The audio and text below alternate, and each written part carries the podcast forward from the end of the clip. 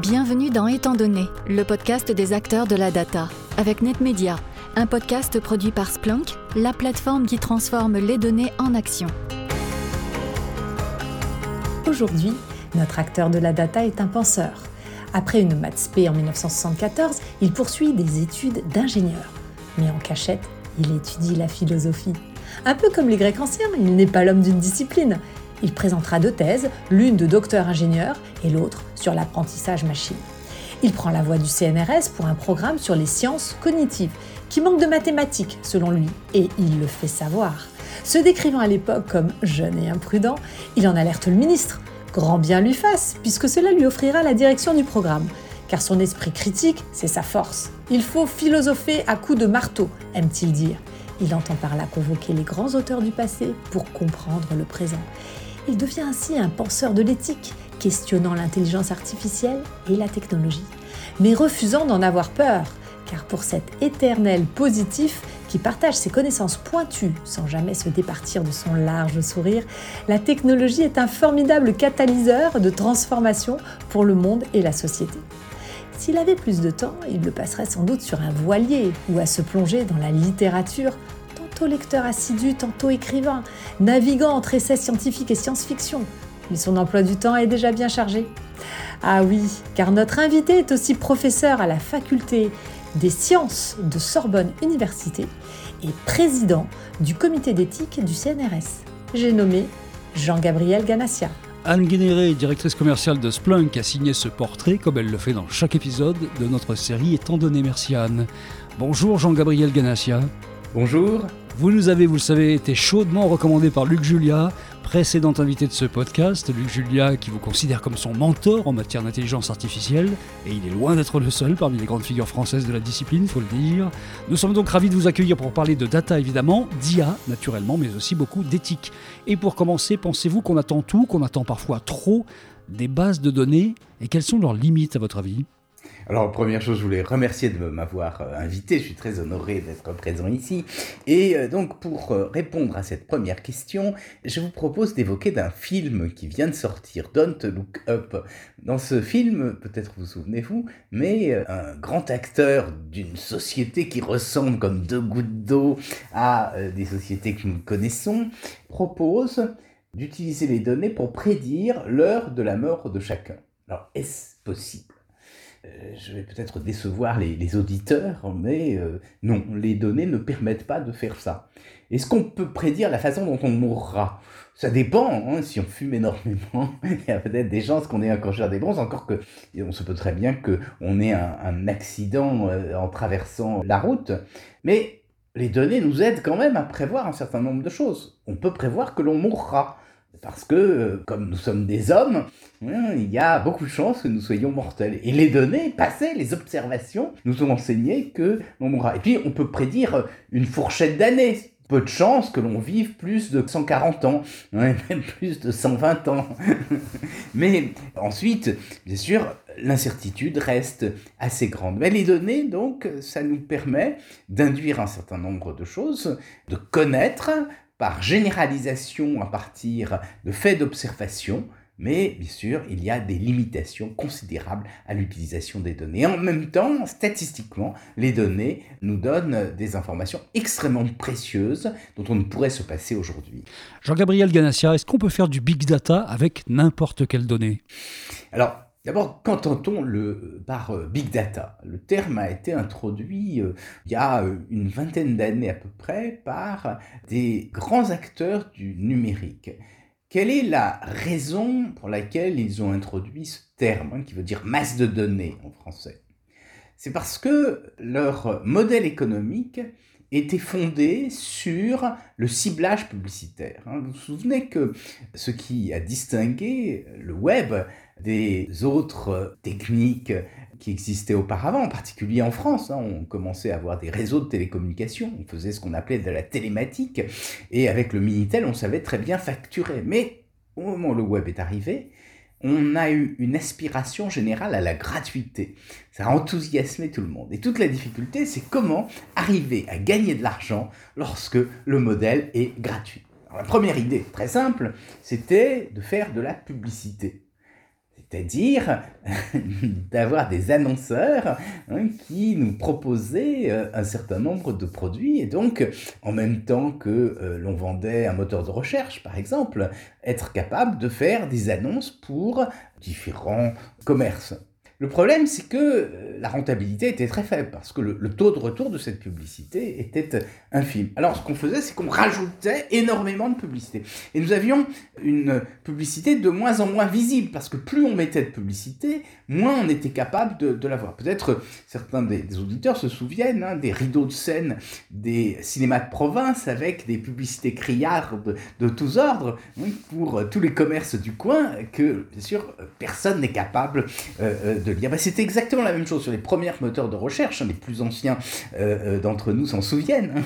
Hein. Au tournant du millénaire, on était vraiment perdus. Et là, un acteur en 98 a eu une très bonne idée. Il avait un moteur de recherche totalement dépouillé, avec juste une toute petite fenêtre. Hein. on s'en souvient de ce moteur parce qu'il il est toujours très dépouillé aujourd'hui. Hein. une petite fenêtre et on tapait à l'intérieur de cette fenêtre le mot que l'on recherchait. Et ensuite, il y a de la publicité, mais de la publicité euh, invisible. Hein. vous avez la colonne de droite qui présente des sites qui sont corrélés à euh, la question que euh, vous avez posée. Eh bien, c'est à partir de cette constatation qu'il fallait faire peu de publicité et de la publicité adressée, de la publicité qui correspond à la personne, que sont nées les masses de données.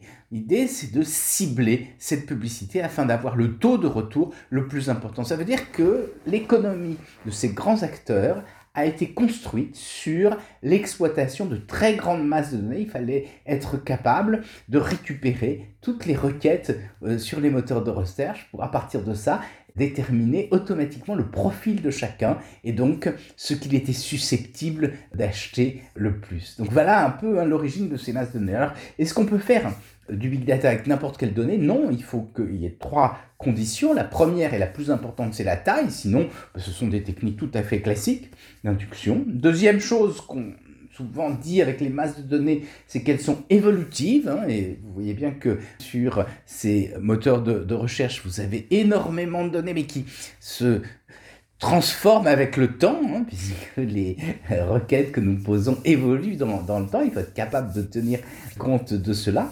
Et puis enfin, euh, une troisième chose, alors qui, qui n'apparaissait pas au départ, mais qui euh, s'est imposée par la suite, c'est qu'on souhaitait avoir des données hétérogènes, c'est-à-dire qu'on peut avoir euh, du texte, on peut éventuellement avoir des images, on peut avoir des sons, on peut avoir toutes sortes de choses. Donc voilà ce que sont les, grandes masses de données. Et donc, si on veut faire ce qu'on appelle du big data, c'est-à-dire du traitement de grandes masses de données, ben, il faut d'abord avoir des grandes quantités de données. Ça, c'est quand même essentiel. Jean-Gabriel, vous travaillez notamment sur les données alimentaires. Vous pouvez nous en dire plus sur ce projet? Alors, il se trouve que euh, la France a mis en place une structure qui est chargée de numériser les données de l'alimentation, avec pour objectif de donner des, informations fiables à des futures sociétés ou à des futures applications. Pensons en France à une petite application qui s'appelle Yuka, qui permet à n'importe quel consommateur, euh, lorsqu'il fait ses courses en ligne ou quand il va dans un, supermarché, hein, de prendre avec son téléphone portable le code barre et de savoir exactement ce qu'il y a à l'intérieur du produit d'une façon très très fiable. Donc pour que ces applications marchent, il faut qu'elles aient des sources de données qui elles-mêmes soient fiables. Et donc, euh, qu'est-ce que ça veut dire, hein, cette fiabilité? Ça veut dire qu'il faut connaître la composition du produit, savoir aussi comment il a été fabriqué et avoir des informations de traçabilité. Alors pourquoi? Bah, D'abord parce que hein, on a des populations qui sont de plus en plus sensibles à ces questions-là, hein, parce que d'abord pour des questions médicales, hein, on voudrait euh, faire suivre son régime de façon précise, savoir combien il y a de sucre, de graisse, Certains, malheureusement, ont des allergies et donc il faut être extrêmement précis pour euh, éviter qu'il y ait euh, des drames. Hein. et ça, c'est de plus en plus important avec les achats en ligne parce que nous n'avons pas, lorsque nous prenons un, produit en ligne, le descriptif détaillé de ce produit. Donc il faut s'assurer qu'il n'y a pas de substance qui comporte des allergènes qui soient problématiques pour une personne donnée. Et puis, il y a aussi des questions personnelles, des engagements religieux. Hein. Certains hein, veulent telle et telle nourriture, éventuellement hein, euh, des engagements euh, sociaux, des euh, personnes qui sont véganes ou, végétariennes, et puis enfin des engagements écologiques. Un certain nombre de personnes souhaitent avoir une alimentation qui soit la plus vertueuse possible en limitant, dans la mesure du possible, l'impact carbone de ce qu'ils ont fait. Donc pour ça, qu'est-ce qu'il faut? Ben, Il faut une grande fiabilité, il faut des informations. Comment faire pour avoir ces informations fiables? Une partie de ces informations viennent de ce qu'on appelle le crowdsourcing, c'est-à-dire l'acquisition par la population avec des bases de données par exemple comme Open Food Facts. C'est très positif, mais il y a beaucoup d'erreurs de saisie par les euh, consommateurs. Donc il faut aussi euh, tirer profit des euh, données fournies par les industriels mais là, euh, certains consommateurs pourraient avoir des suspicions, craindre que les industriels donnent des données erronées pour mettre en valeur leurs euh, produits. Et donc, ce que l'on souhaite, c'est pouvoir associer les différentes parties prenantes à cette acquisition des données et ensuite avoir des mécanismes de certification qui sont capable d'assurer que ces données, sans être parfaites en tout cas, ne comportent pas de biais, qu'il n'y ait pas d'erreur euh, systématique et qu'il y ait la possibilité d'un retour sur les données pour avoir une correction systématique des données. Donc vous voyez que ce sont des enjeux vraiment majeurs pour euh, le futur, le futur des industriels agroalimentaires bien sûr, mais le futur de toute la population puisque ces questions d'alimentation nous concernent tous. Selon vous, quelles sont les conditions qui sont requises pour mettre en place une première couche d'intelligence artificielle sur des données?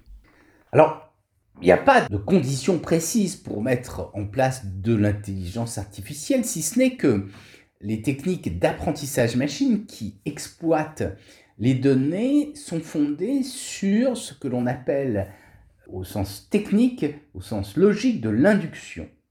Il s'agit de partir de cas particuliers, d'exemples, pour les généraliser de façon à parvenir à des règles générales. Or, comme l'a expliqué un philosophe très ancien, John Stuart Mill, qui a jeté les fondements théoriques de l'induction, afin que hein, ce raisonnement qui va du particulier au général puisse être valide, que les conclusions que l'on en tire soient légitimes, il faut que les exemples à partir desquels on va procéder à l'induction soient analogues, hein, qui correspondent à peu près que leur distribution soit identique à celle des cas sur lesquels on va les appliquer. C'est ce que John Seymour Smith appelle le principe d'uniformité. Ça veut dire que par exemple, si vous avez un système qui fait de la reconnaissance faciale, les visages à partir desquels vous l'avez entraîné doivent correspondre à peu près à la répartition de la population dans laquelle vous allez les utiliser. Si vous imaginez par exemple qu'un système de reconnaissance faciale est entraîné en Chine avec des visages extrêmes orientaux, si vous le mettez tout d'un coup en France ou en Afrique, eh ben, il ne fonctionnera pas sur ces visages. Eh ben, donc ce sont un peu ces conditions qui sont essentielles pour que on puisse appliquer les techniques d'apprentissage machine, les techniques d'intelligence artificielle telles qu'elles se développent aujourd'hui de façon efficace. Jean-Gabriel Ganassia, vous êtes au comité d'éthique de Pôle emploi. Est-ce que vous pouvez nous parler un tout petit peu de votre projet IA avec eux? Première chose, hein, le comité d'éthique de Pôle emploi est relativement récent. Hein. après une première phase de discussion, hein, euh, on a commencé à travailler. Alors, pourquoi avoir mis en place un comité d'éthique? Parce que Pôle emploi a développé des applications de l'intelligence artificielle. Et euh, il craignait que, d'un côté, les salariés de Pôle emploi s'inquiètent du fait que ces outils les remplaceraient, donc il y avait un problème interne, et d'autre part, que les utilisateurs de Pôle emploi avaient l'idée qu'il y avait des biais ou qu'il y avait des injustices qui étaient la conséquence de l'utilisation de ces systèmes. Donc, euh, ce qu'ils souhaitaient, c'était arriver à les rassurer.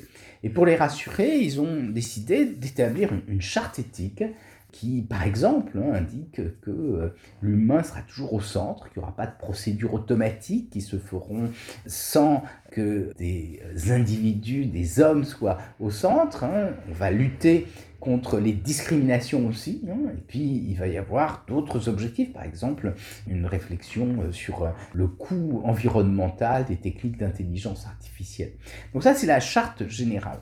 Et quelles sont les applications de l'intelligence artificielle qui sont envisagées par euh, Pôle Emploi aujourd'hui Les premières, c'est le classement des courriels, puisque la plupart des utilisateurs, qu'il s'agisse des demandeurs d'emploi ou des offreurs d'emploi, utilisent des courriers électroniques. Et pour faciliter le travail des personnels de Pôle emploi, l'idée c'est d'avoir des techniques d'intelligence artificielle qui permettent de catégoriser, c'est-à-dire de par exemple, tous les courriers qui correspondent à des questions d'indemnisation, de les mettre dans un lot, tous les courriers qui correspondent à des demandes d'emploi ou des offres d'emploi dans d'autres lots, ce qui permet aux salariés de Pôle emploi de mieux organiser sa journée. Ensuite, deuxième type de technique, c'est la rédaction de réponses.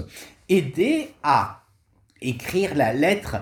Bien sûr, il faut que cela puisse se faire avec la présence d'un homme. Hein. Il ne faudrait surtout pas que nous ayons euh, tout d'un coup une machine qui reçoive les courriers, qui les interprète et qui répond automatiquement. Hein, on imagine la pire des dystopies qui pourraient résulter et c'est pour ça, je crois, que cette charte éthique est extrêmement importante, s'assurer que c'est toujours un homme qui prenne la responsabilité de la compréhension de la lettre et de la réponse de la lettre, mais son travail peut être facilité. Ensuite, des conseils aux usagers. ça peut être des conseils aux demandeurs d'emploi, de leur suggérer un certain nombre de formations. Et là, les techniques d'intelligence artificielle peuvent être très utiles en fonction du profil, en fonction de l'expérience, etc. Mais ça peut être aussi des conseils aux offreurs d'emploi. On sait que, en particulier dans le numérique, beaucoup d'industriels cherchent des personnes formées et n'en trouvent pas assez, parfois parce que les euh, offres d'emploi sont mal rédigées parce qu'elles ne sont pas assez attractives. Et là encore, on peut donner des conseils en utilisant des techniques d'intelligence artificielle. Et puis enfin, dernier point,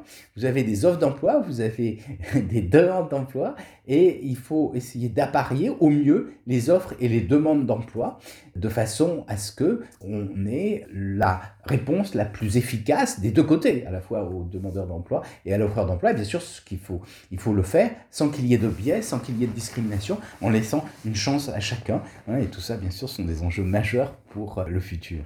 Vous venez de parler de machines et d'IA, à l'exemple de ce qui se passe pour Pôle emploi. Est-ce que vous considérez qu'une des erreurs principales en matière d'IA, c'est de penser qu'on donne de l'intelligence à des machines? Tout à fait. Hein. Les machines en tant que telles ne sont pas intelligentes. Et d'ailleurs, euh, nous sommes bien en mal de définir précisément ce que l'on entend par intelligence. Hein.